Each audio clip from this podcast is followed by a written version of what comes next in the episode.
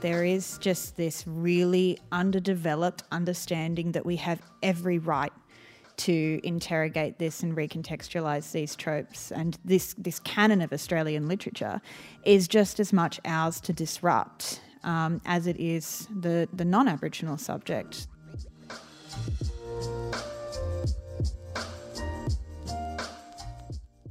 You're listening to the Wheeler Centre podcast.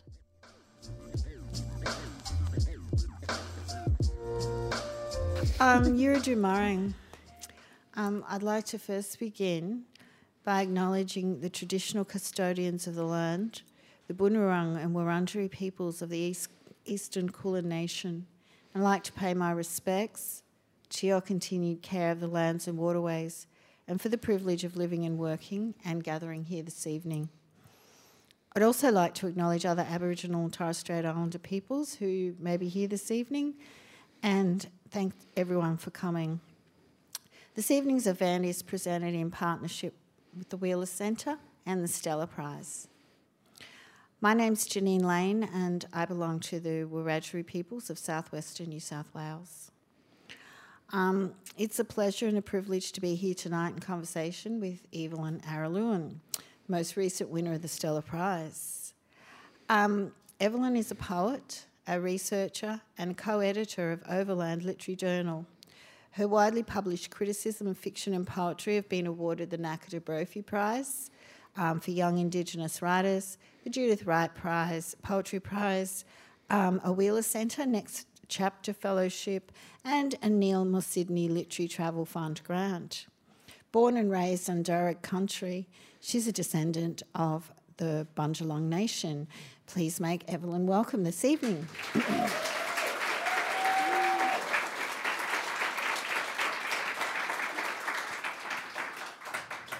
Okay, Mandanguru.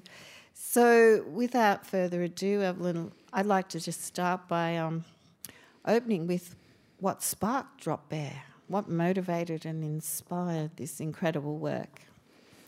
Jingiwala, and thank you, Auntie, for having this conversation with me and also extending the acknowledgement and respect that you pay to the Boon Wurrung Wurundjeri peoples of the Kulin Nation. I just want to also echo my honour for their custodianship and care for country. It's upon their sovereignty that we are sitting today, and so I do just want to ground my, whatever I say here today in that.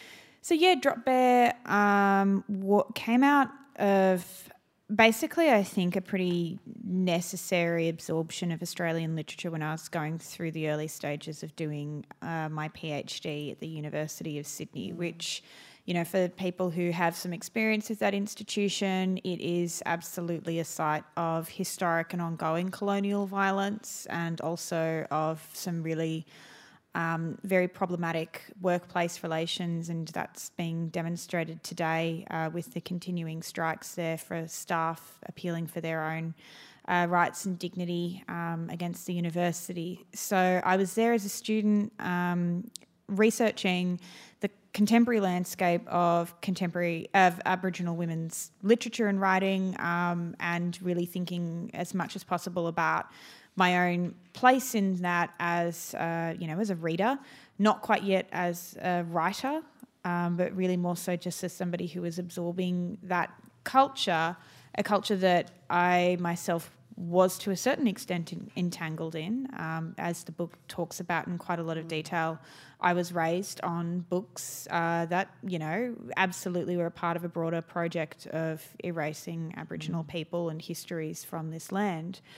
And the thing that struck me as I was sort of undergoing a lot of this reading and research and then a kind of a broader participation in the Sydney poetry community and sort of some more aspects of the East poetry, contemporary Australian community, literary and writing community, the main issue that I found was that you just had this prevailing sense that you could, that the white settler subject, the contemporary settler poet, could aesthetically recuperate and revive all of these tropes that had been used against us for so long for their own kind of ironic linguistic play. And you would have things like special editions of Australian eco-poetic journals that were themed on decolonisation but didn't have any Aboriginal contributors. Yeah.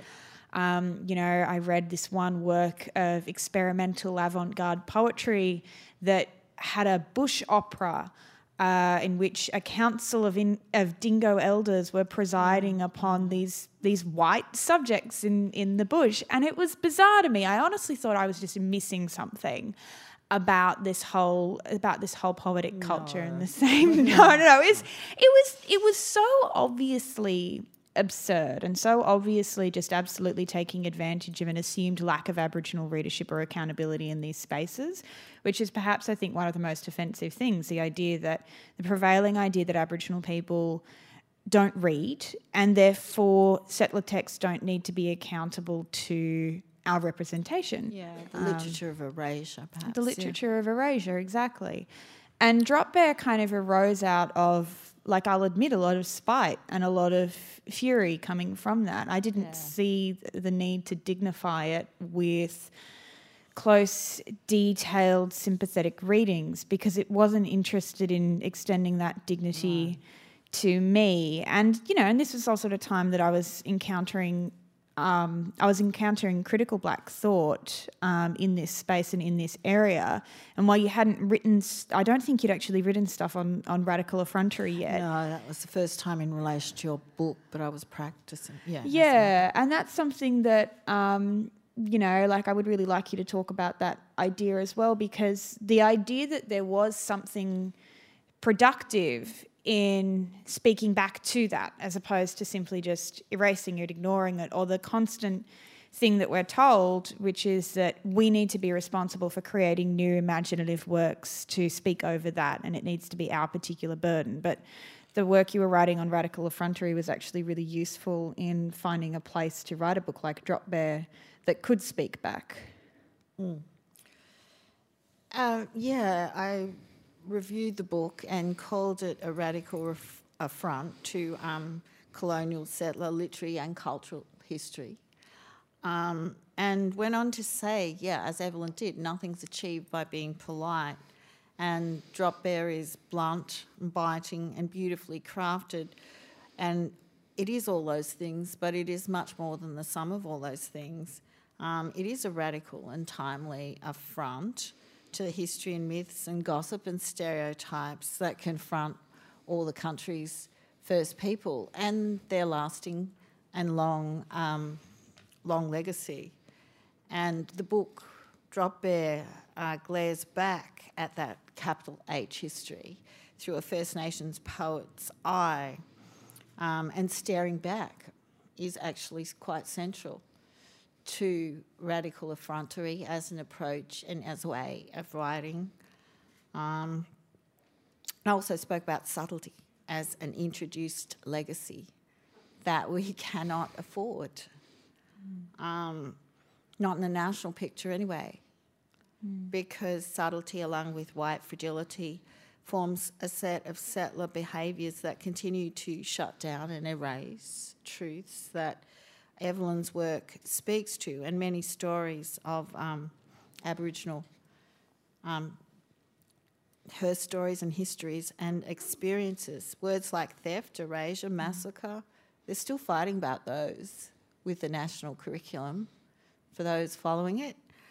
And they're more than just words, they're ongoing structures that have been enacted. So these words like that are silenced in a truth-telling process, and they're needed to heal. But they keep running into settler sensibilities. And, you know, one of the other things that is, many things, that is really impressive about that book is the way it really speaks back to your deep and entangled and really thoughtful interrogation of the settler canon and the settler archive. And would you like to speak a bit more about that? Yeah, and also it's constantly insanely flattering to have you talk about Dropbear, because it's, you know, just mind-blowing to have the level of detail if you're reading of it. But you know, a lot of this project was born out of a really research-based practice. Like, of course, you know, it's poetry, and I chose to write poetry for a multitude of reasons. I've spoken quite a lot about the way that I think that learning my great-grandfather's language did shift my understanding about poetry and poetic form and what possibilities that could open up.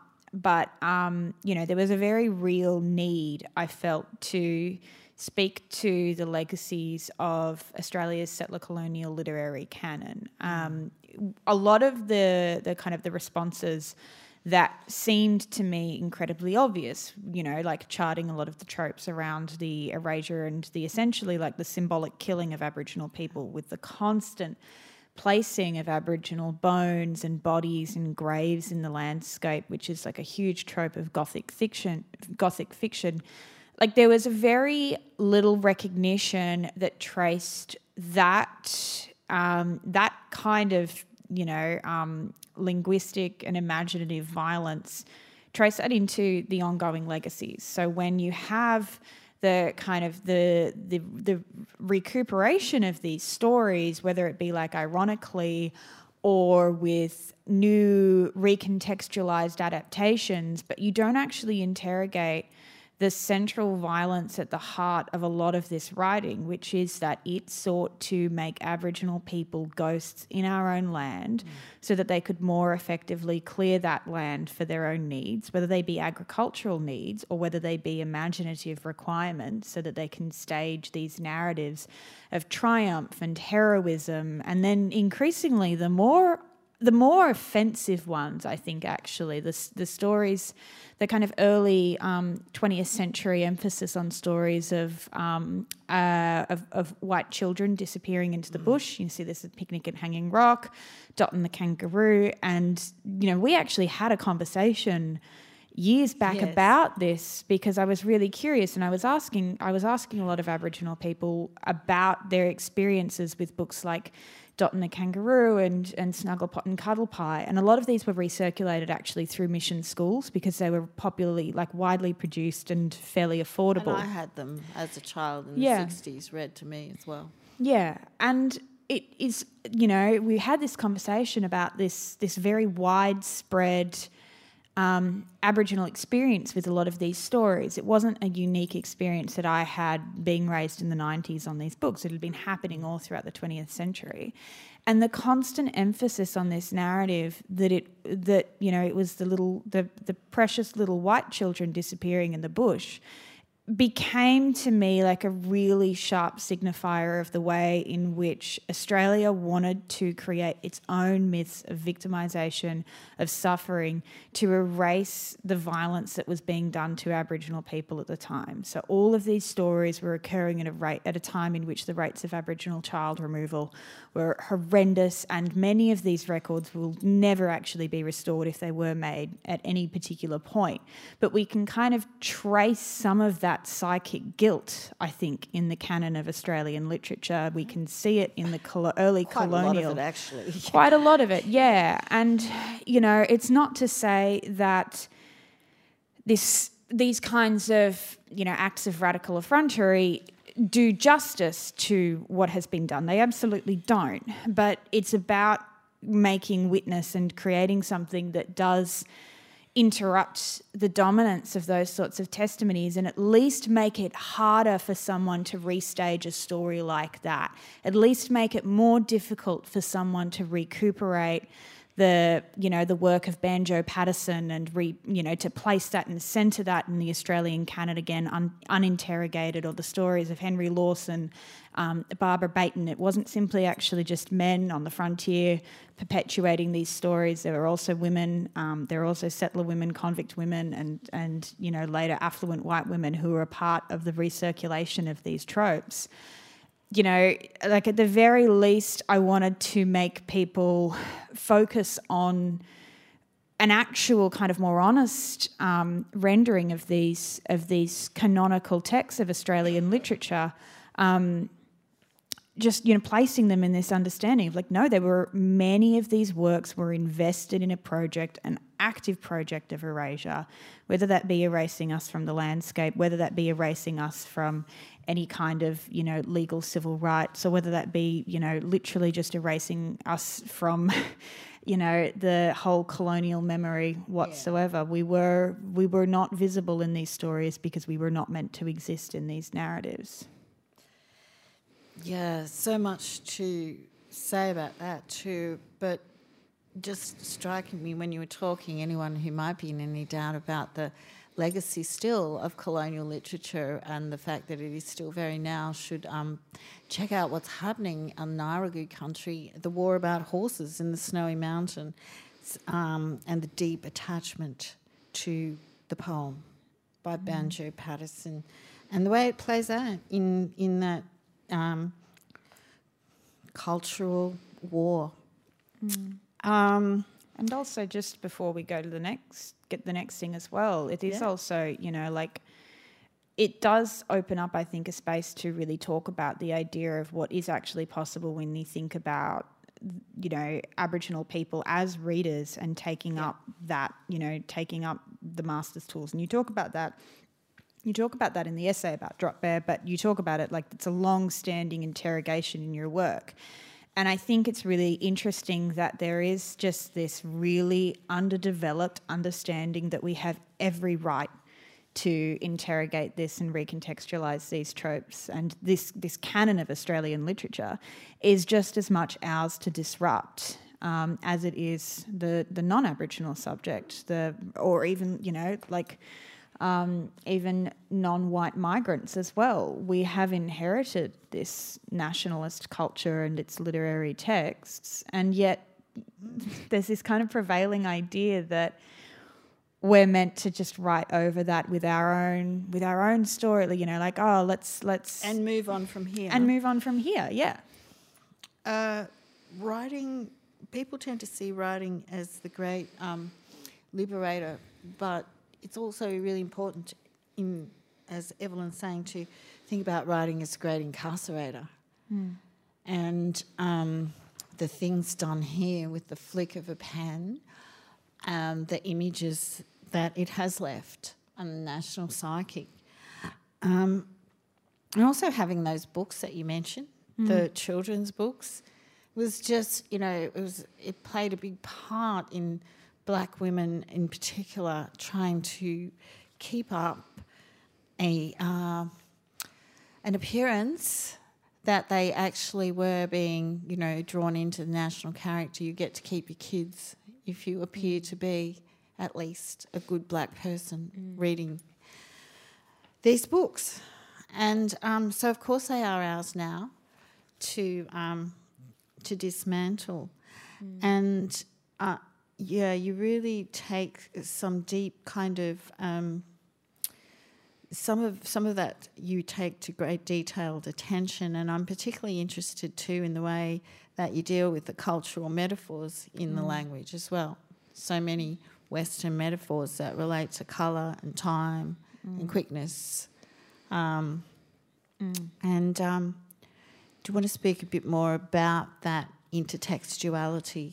Yeah, it is an interesting aesthetic drive in Australian literature, like these competing impulses of the hostility of the bush, this perceived hostility of the wilderness that is expansive and vast and empty, and that stands as a constant threat to the human subject. And of course that's a complete misinterpretation of it, because that's just really and you see it in all of the colonial journals, you know, this complete misinterpretation of what the landscape is and is giving and excluding. You know, there's been a lot of work, you know, obviously the work that most people seem to know this in this sort of period is Bruce Pascoe, but there's been a lot of work prior to that as well, in individual communities about the actual honest, truthful relationships that Aboriginal people have had with the landscape as being very participatory. The land doesn't just look like that. And tracing in the colonial journals within a period of 50 years,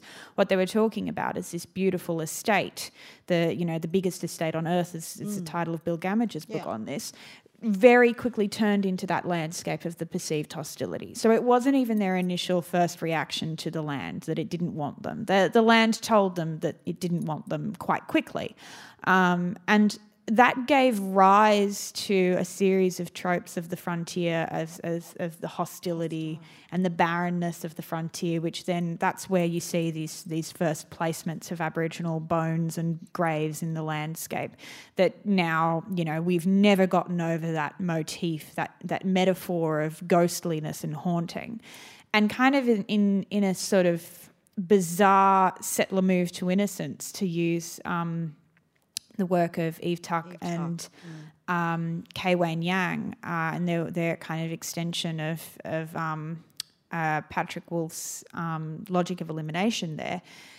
This way of imagining the white body as a victim of that landscape is honestly, it's quite an impressive shift. And Nika Lehman, who's an interesting young black film scholar, has worked on this around the idea of the settler slut aesthetic. So if there's any children, but also not, sorry. Language is important. We don't need to censor it. The aesthetic of the settler slut, this kind of recuperation of the beautiful colonial dresses, so that we're kind of recalling and reimagining ourselves back on that frontier. Which is, you know, a site of incredible violence. So I'm not entirely sure why that one took hold for so long and was so aggressive. Oh, yeah. But throughout the book, I think there's about 10 different jokes about linen throughout the book. White linen, you know. And Alison Whittaker, who's an incredible Gomeroi poet, wrote this beautiful poem, Many Girls, White Linen, that really just stuck out in my head constantly as I was writing this, as I was putting this book together. This constant kind of literary, and then later in film, this drive to just really hit home these key images and symbols and metaphors of Australian literature, which were just about the beautiful, thin, white woman just reclining somewhere in a gorgeous linen gown in the bush. And to see... And then getting lost. And somehow the land is at fault here.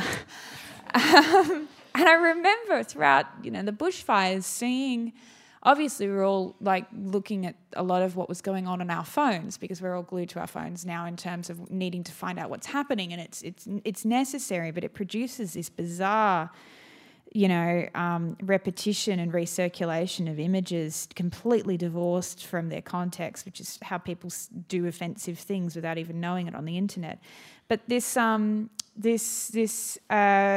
luxury Australian women's clothing designer, did a photo shoot in just this absolutely, completely fire-devastated bush of these beautiful white linen gowns, you know, a la Picnic at Hanging Rock.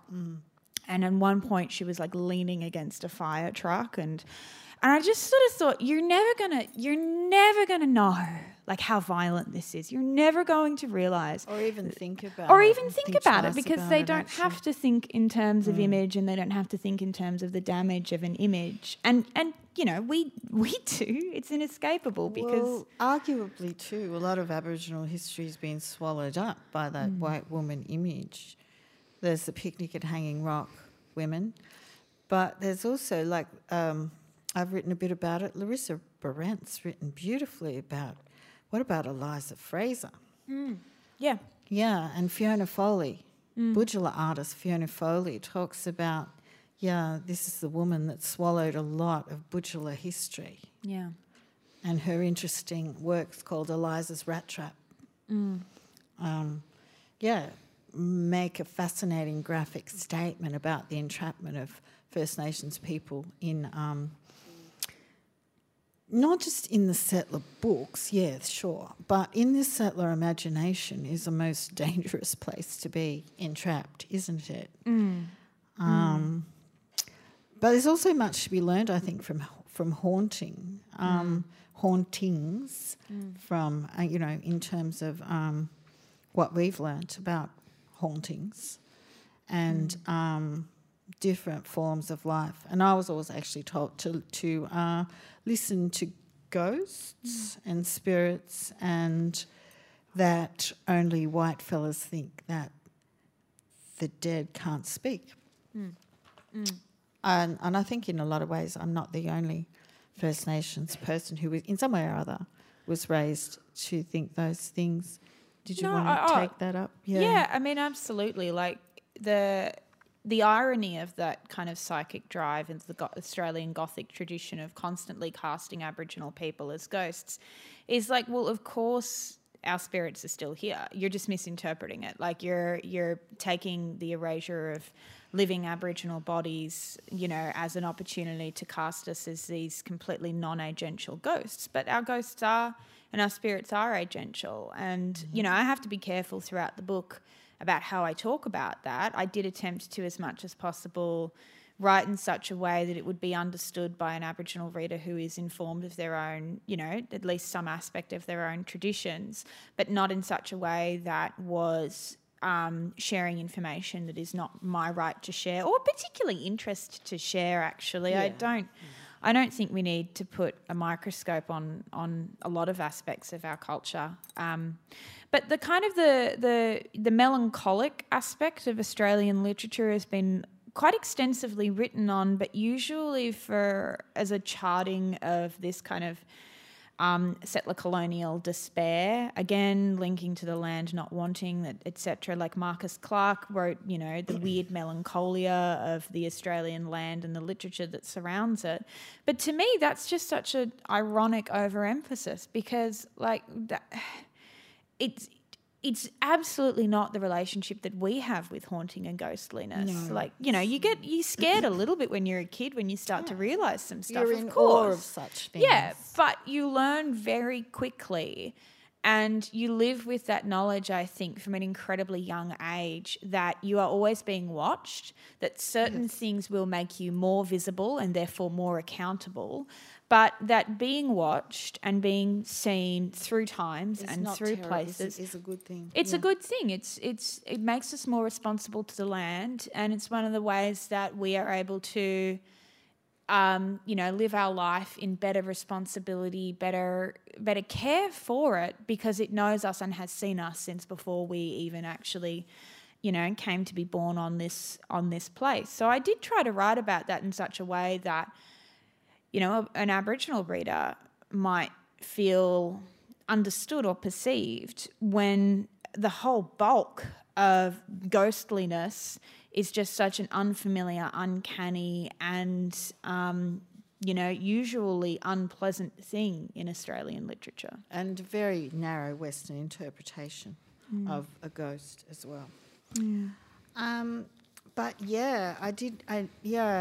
I also noted that your work can't just be categorised as protest poetry, and that's a bit of a tired reductionist kind of descriptor for First Nations poetry because it denies it a lot of the literary merit. Yes, there's protests there, but it's not simply protest poetry. That move kind of fails to acknowledge our deep entanglement as settler writers, First Nations writers with settler literary traditions, and our unique ability to turn the master's tools back at the master.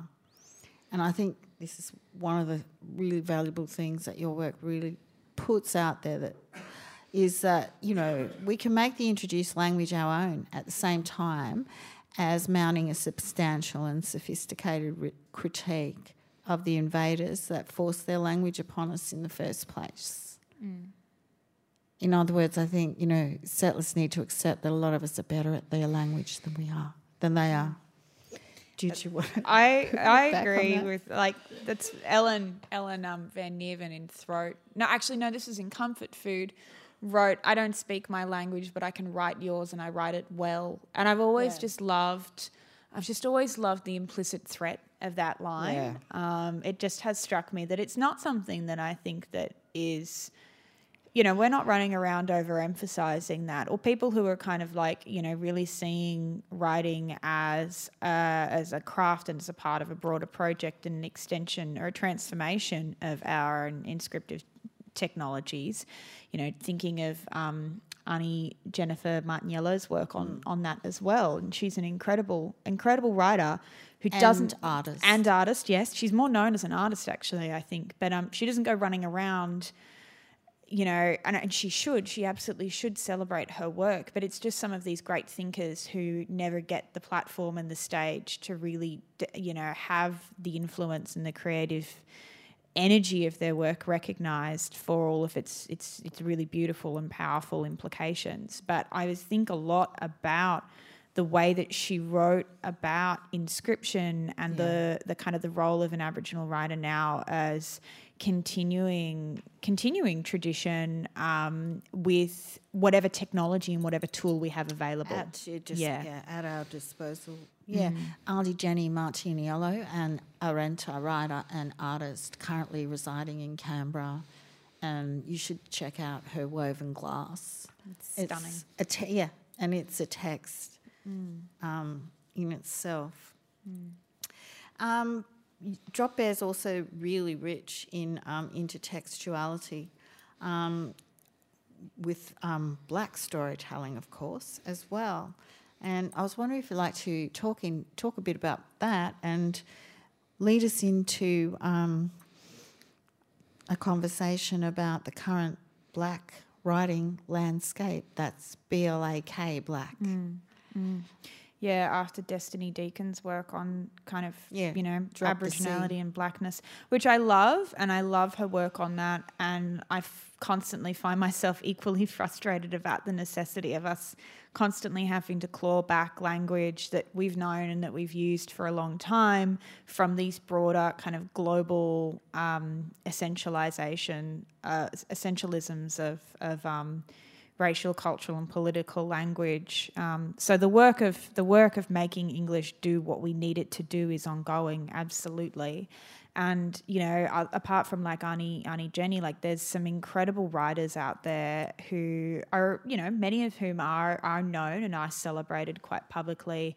Alexis Wright, for example, is just one of the most astounding. Like, I don't think we'll ever know what to do with just how extraordinary and excellent her writing is. I'm always amazed by it, and she stands as like a really huge inspiration for the capacity and power of really just really unrestrained language, you know, language that is lyrical, that is not bound by tense in a way that would imply that it is bound by Euro-Western ideas of time. And I think she definitely made things possible for me in my writing in a way that like would not have been possible. And the thing about her is that like we don't need another Alexis Wright because she is so rich, and we can sit with her writing in such a tender way. So I really try not to be derivative of her. Like that's one of the constant things that I have to pull myself back in to be like, okay, you just sound like you're ripping off Alexis right here, Evelyn, so pull it back. No, you don't. No.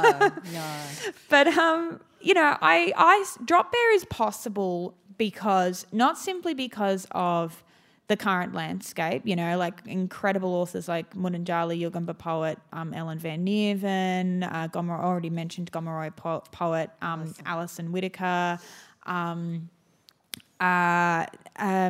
Natalie Harkin is Narunga, right? Yeah, and she's Narunga poet and academic and artist, and her stuff on blood memory and the archive is really, really astounding. But it is also important to recognise that none of the poets that I was able to kind of learn from in terms of that contemporary space came out of nowhere. And the thing that as I kind of progressed a bit more in my own research that I realised is that we don't have the archives of the predominantly women who have made the publishing landscape what it is for black writers over the last like 20 and 30 years particularly. They were like absolutely breaking their backs to set up opportunities and to create support structures for, you know, networks and workshops and, you know, professional development skills programs. You know, the kind of person that I think of most explicitly at this is Aunty Kerry Reid Gilbert. They were out there doing decades and decades of work, putting together anthologies, and they never got access to the opportunities that they made for an emerging generation. And so it's sometimes hard for me to piece those things together. I've then gone back and found archival copies or like out of print. You know, I only found out the other day that there is a poetry book of yours that I need to find that was like that you wrote in like the 90s or something like that. That I can't. Early 2000s. I have no sense of time, and I want to read it. And this is, but sometimes I find this stuff. I find these anthologies that have been out of print for decades, and I read poems, and I'm like, oh my God, I can trace the responses to you in things that I've read now. I can now go like, oh, wow, there is just this intergenerationality of black poets speaking back to what came alongside them or before them. And the way that we remember that and archive that is so inconsistent that sometimes I worry that we're reinventing the wheel. And, you know, like as I was writing Dropbear and people were asking me about it, and then in the early stages of it coming out, people were like, oh, this is so new. And I'm like, I don't think that it's new. And even if I, you know, hadn't read anything like this, I really wouldn't be surprised if there weren't other works by predominantly by black women doing similar projects that I never actually managed to find. And this constant overemphasis on who is new and fresh and young, and then it's usually then compounding those forms of marginalisation. So it'll be like, you know, people always wanting to talk further and further about like, okay, well, like you've got to be I don't want to be problematic as I say this, but like I've had a lot of people ask me, am I queer? Not because they think that I give off like incredibly lesbian vibes, because I do, and I'm fine with that. I know my aesthetic, but because they want to add another marginalisation to my identity so they get extra token points. And it's a really corrupt thing, and it's leading to a lot of inconsistency in our own writing communities, not just in First Nations contexts, but this over-commercialisation of every aspect of our experiences and identities that then needs to be converted into a publishing outcome, when it's actually like, no, sometimes we're still just processing, sometimes we're still processing our lived experiences. I'm concerned about what's happening on this constant need for a new landscape as we get further and further away from the stories that were never properly recorded, and we have them in oral memory. You know, that 30 years of black women, incredible black women working in the publishing industry to create opportunities that people like me can access now, that's not gone. It's remembered. It just hasn't been recorded and respected and honoured properly. And that's a massive concern for me, about particularly as we now see this kind of like growing culture of black criticism and black critique. You know, we've had decades of Aboriginal people only being able to be creative producers, right? In the same way that we're only allowed to do like dot paintings in the desert, but we're not allowed to do contemporary art that tells you to bugger off. You know, those kinds of dynamics that are, they present themselves as really supportive and really encouraging and wanting to always be about setting up new opportunities, but are actually often enough about getting people when they're young, getting people before they know how to be accountable to everybody, and getting these narratives of black excellence, which are really actually honestly mostly about asserting the permissible boundaries of what we as historically and constantly, continuously marginalised peoples are allowed to speak and say about ourselves and about Australia. And, you know, like as a young person entering into that space, I said yes to things I shouldn't have said yes to before I knew what to do about it. And like, you know, the thing that I am proudest about with Dropbear is just that I got to it when I was old enough to do it, and before I had succumbed to some of those opportunities and the tunnelling of black talent into, you know, into some really upsetting and harmful directions for us now. Yeah, you mentioned a few things there, like celebrity colonialism and the commodification of black writers, and loaded up with lots of Western stereotypes, like the young and edgy one. People who say that don't know Auntie Alexis or Auntie Jenny, because that's edgy. I think you can take credit for a groundbreaking work, but you have spoken very well to a lot of the ignorance of the public around general reading public, around the Black Archive, because of the celebrity colonialism and focus on new and turn it over and new and turn it over. And that really... also leaves a damaging legacy and plays into the greater national psychic of chronic amnesia. You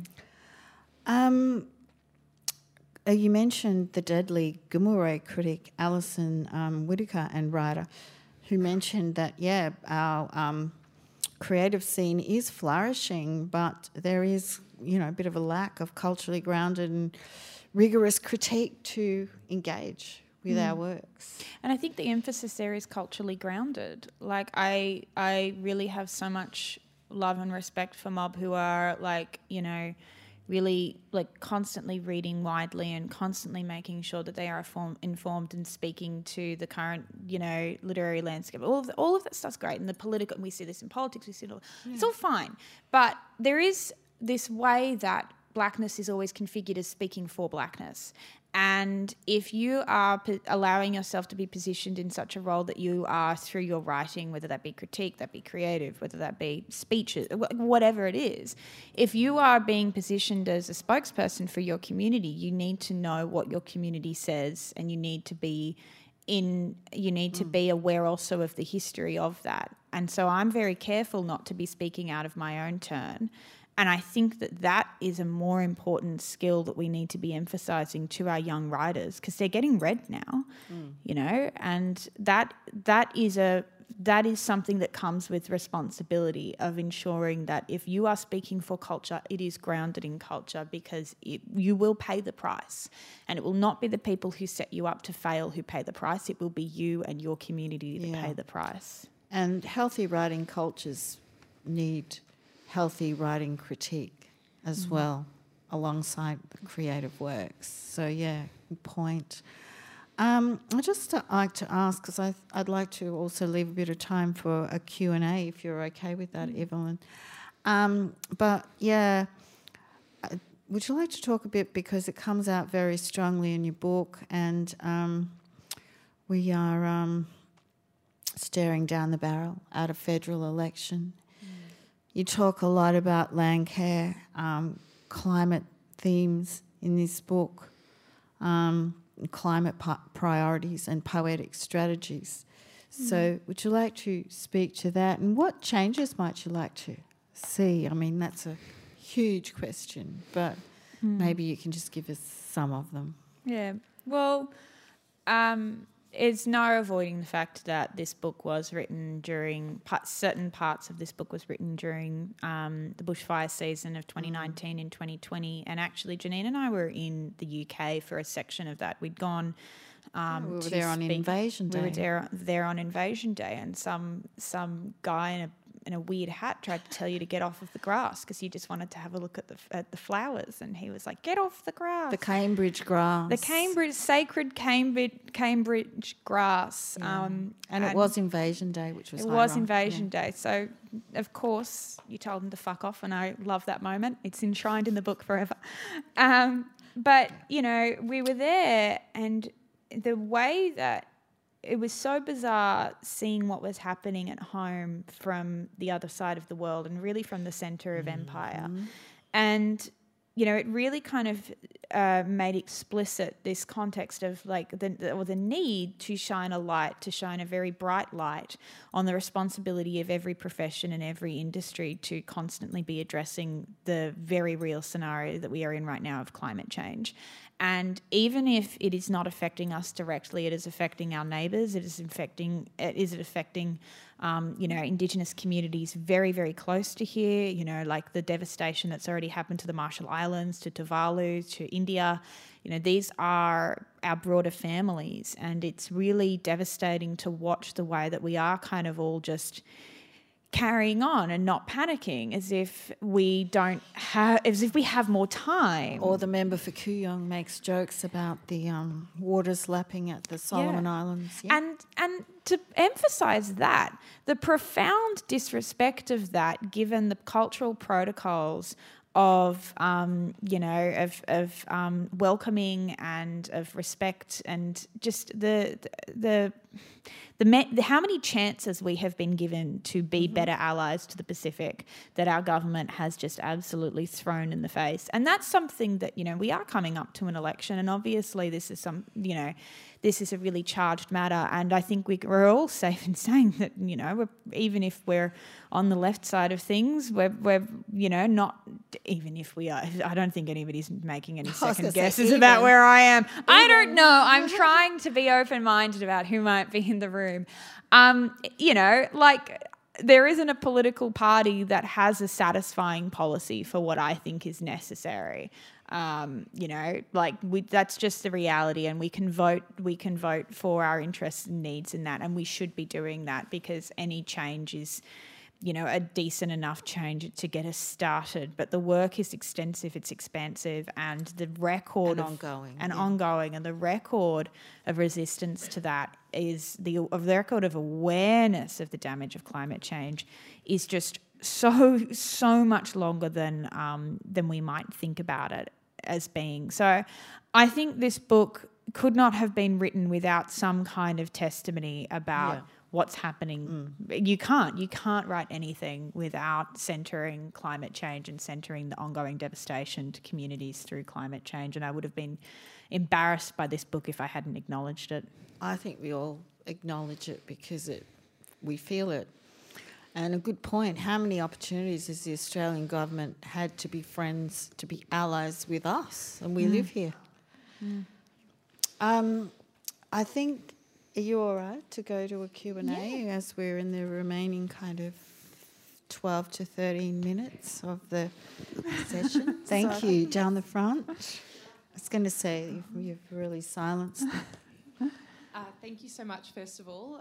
It has been incredible. It has been incredible just to sit here and listen to you both talk. So please continue to do so if there are no more questions. But I would love to hear just your interpretation of how going forward, in sort of every artistic landscape, not just in writing or poetry, but across the board, how you would like to see Indigenous and non-Indigenous artwork really, whether it's a collaborative thing or whether it is... How would you like to see the ecosystem of artwork with Indigenous and non-Indigenous writers in the future and in an ideal world, I guess?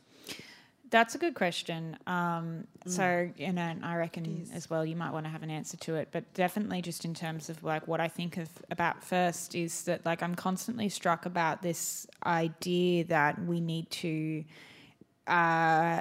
walk into contexts and communities and different spaces with the assumption that someone external to that knows answers better than that community.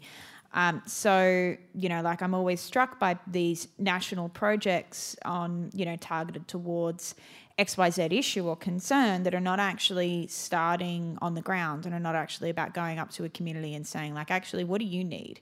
You know, so, like, I think that one of the key things that we need to do about artistic integrity and strength and vibrancy in this country is we actually do need to look on a local level at what's already going on in, you know, in different communities and different spaces, and ask about resourcing, not ask about, like, how can we build up, you know, XYZ program? How can we encourage this community to participate in this program. It's actually like, no, what do you need?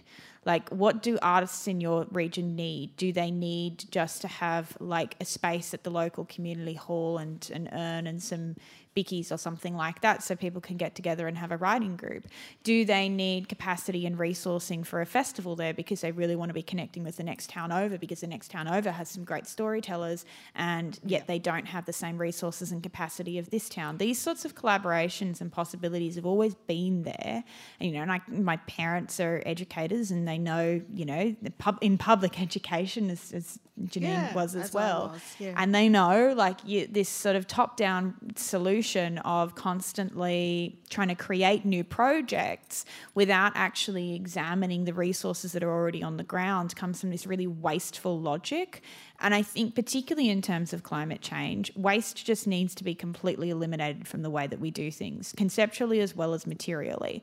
And we need to be ensuring as much as possible that we are honouring the expertise in a context and in a community. So I don't necessarily have any answers about how do we improve our artistic landscape, but I bet you that there are people out there who just need a microphone, who just need some money, who just need some support to be able to articulate that. Amberlyn Quamelina, Palaku writer, said any ethical and responsible advocate seeks to make themselves redundant in the process, and I think that's tremendous advice. So Evelyn and I were once at a symposium in Sydney, an eco-poetics symposium, where this is an example. There is a lot of room for collaboration, but collaboration has being conflated with we are the experts, and I used to work in a school of history and it, you know, like particularly prevalent in some sort of areas. But we were at an eco poetics symposium and I think we've been invited to one too many things to collaborate and then told how to do it, you know. It's like, don't invite me to a party and tell me what to wear, hey? And so... yeah, but at this symposium we were critical of some of the white eco-movement and the collaboration around that in artistic spaces. And someone got quite frustrated and, you know, said to me quite loudly, well, what do you want us to do? And I said, you could try listening, which they didn't like it very much. But don't underestimate really the power of listening. Okay, we've got another question. Thank you. Or comment. Or criticism if you feel involved. Or query. Yeah. Okay, thank you. Hi. Maybe you don't want to do this, Evelyn, but because it is an election in 9 days and we need to put country front and centre, I was wondering if you'd consider reading one of your bushfire poems, maybe Pyro, because I just think it would be a really good way for people to pay attention. You happy for me to do that? Oh, yeah. Okay. I think you should read. Yeah. I think you should read. I was going to ask you if you wanted to finish with a reading, but yeah. All right. Thanks, Aviva. Good. Thanks, Aviva. Okay. I do like Pyro. I wrote it in a completely devastated place, but I like it because it means I get to yell, which is always tricky with a microphone. Okay.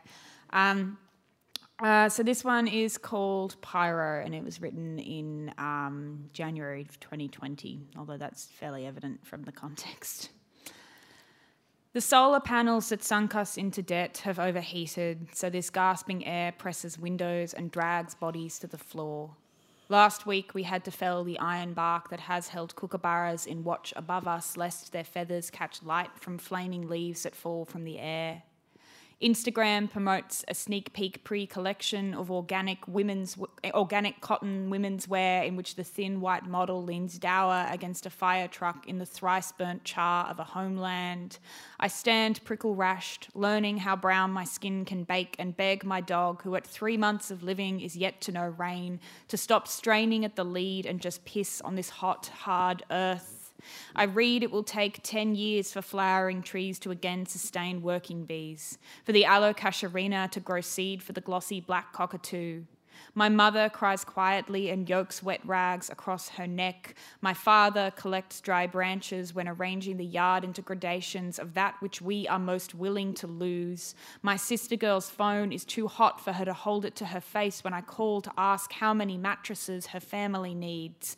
A girl in America posts links to purchase her upcoming cli-fi novel under headlines for the pyrocumulus. Scott Morrison sits sanguine in a wreath of frangipani. A video on Twitter plays the howls of a billion relations alight. Again, we are unheard as we speak knowings we have carried to care for this place through reckoning. Again, we are told to be grateful for this gift as if the machine has fireproofed anything but itself. I wrote this poem at a desk covered in ash. Yeah. That is genuinely true. The window was broken at the apartment that me and my partner were living in, and just the whole place was covered in ash. It was a dark time. Mm. Don't vote for Scott Morrison.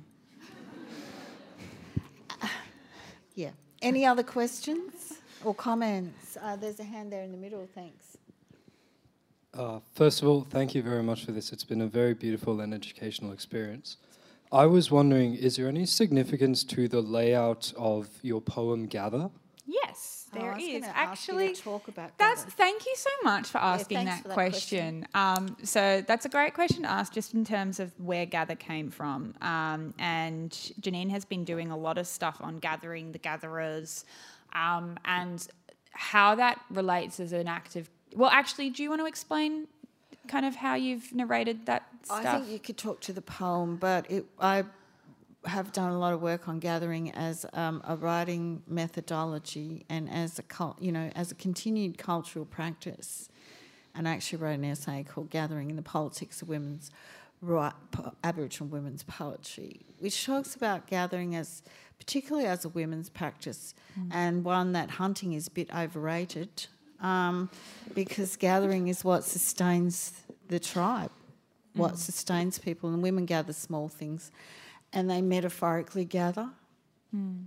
They keep stories and the local knowledge, and they have a role to play in naming people and transmitting culture, which isn't to say that other members of the community don't, but women have that particularly sustaining role, and one that carries many, many small but essential things to keep culture alive. Otherwise, I wouldn't be here, and neither would Evelyn. So, you could talk a bit to the poem. And so for people who haven't had a look at the book, Gather is the opening poem. It opens this first section, which is called Gather. There are three sections, Gather, Spectra and Debris. And the logic of this first section, and particularly of the first poem, is to be thinking about acknowledging and taking up and bringing together the things that are there and that are present in, in my life, in my community, in my family, because I think that obviously there's a lot of frustration and rage in the collection, and I didn't want to begin at a point of ingratitude. So it was really key that the collection opened with something that was about taking stock of what was there and available to me, taking stock of kind of the resources that I felt opened up, my capacity for the collection, and just so there's a few logics about how I decided to lay it out.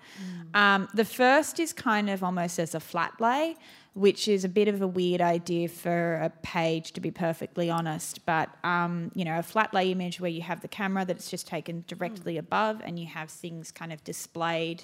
Displayed like you've got a bird's eye view. So the way that you might, put down your words after spending time thinking about how you've plucked them up and arranged them. And I know that sounds like such a bizarre thing to be thinking about for a kind of, the act of writing, but there was an intentional visual thing. It's like tipping out the basket and seeing where things lie. And that was also attempting to echo something of the idea of an erasure poem, because so much of the book is intertextual, and it is just constantly talking about other texts and other ideas. So what I tried to do was, instead of making visible the things I had erased, the things that I'd excluded and blacked out. I wanted to place words in a sort of a pattern.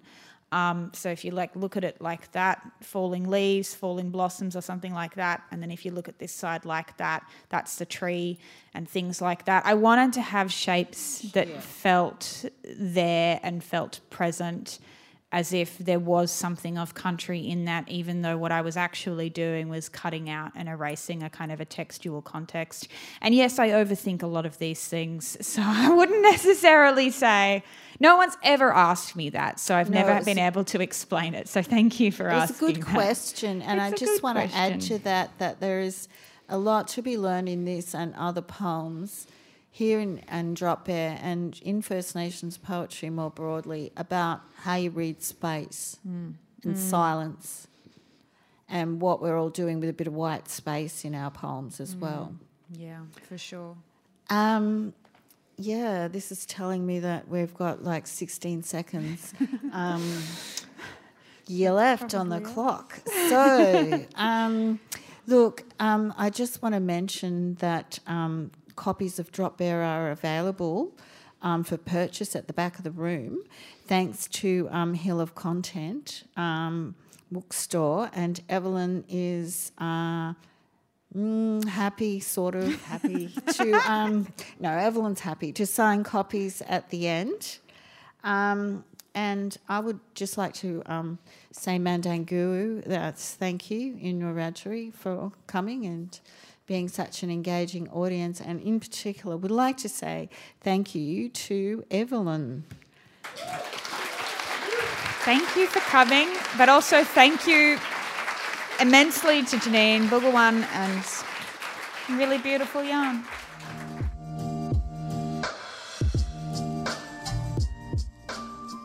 This was Jeanine Leane in conversation with Evelyn Araluen, winner of the 2022 Stella Prize on the Wheeler Centre podcast. This event took place on the 12th of May 2022 at the Wheeler Centre.